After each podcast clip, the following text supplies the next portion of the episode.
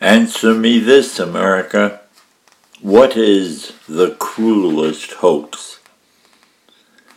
From the time a child is old enough to understand, and sometimes before that even, society, his presumed benefactor, begins its assault on its next victim. We are taught to conform to the rules, the mores, the standards of society, to get along in exchange for acceptance and security. And this induces many of us to suppress our own thoughts, our own feelings, our own self. We befriend the unworthy. We agree not to disagree. We are told not to stand out, and we don't. We discover too late that the security we seek leaves us insecure, many of us, within ourselves. We are told not to think that way, not to say things like that, not to be like that, when that is the way we wish to think, to speak, to be. In other words, we are told not to be ourselves, which is a contradiction, is it not? An impossibility. We are told to gauge our success, to measure our worth by the approval of others. And many of us court that approval at the cost of our own soul. We are taught not to be proud of our achievements, which means not to be proud of ourselves, which places happiness outside our reach.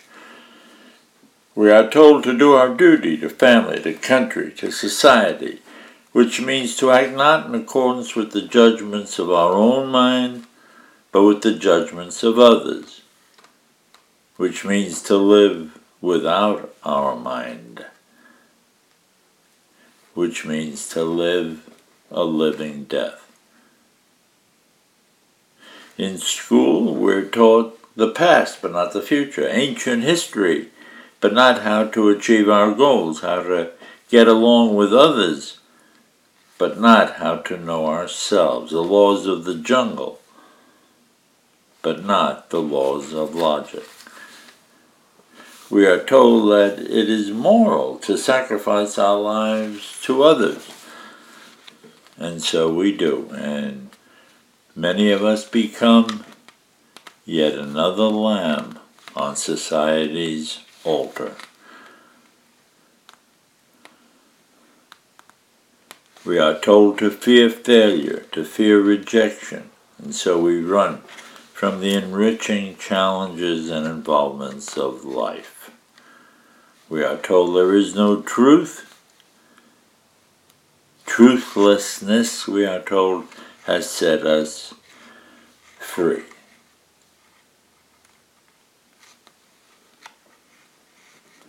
We are told that life's rewards come in another life, so many of us stop expecting them here on earth.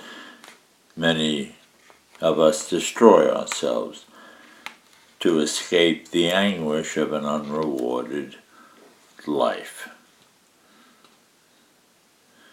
When we wonder where the promise of life that we have occasionally sensed has gone, society replies, why? What did you expect? And so many of us live our lives never realizing that we have been yet another victim to society's cruelest hoax. Society,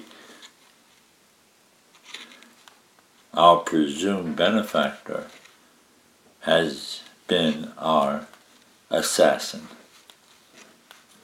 This is Ray Newman.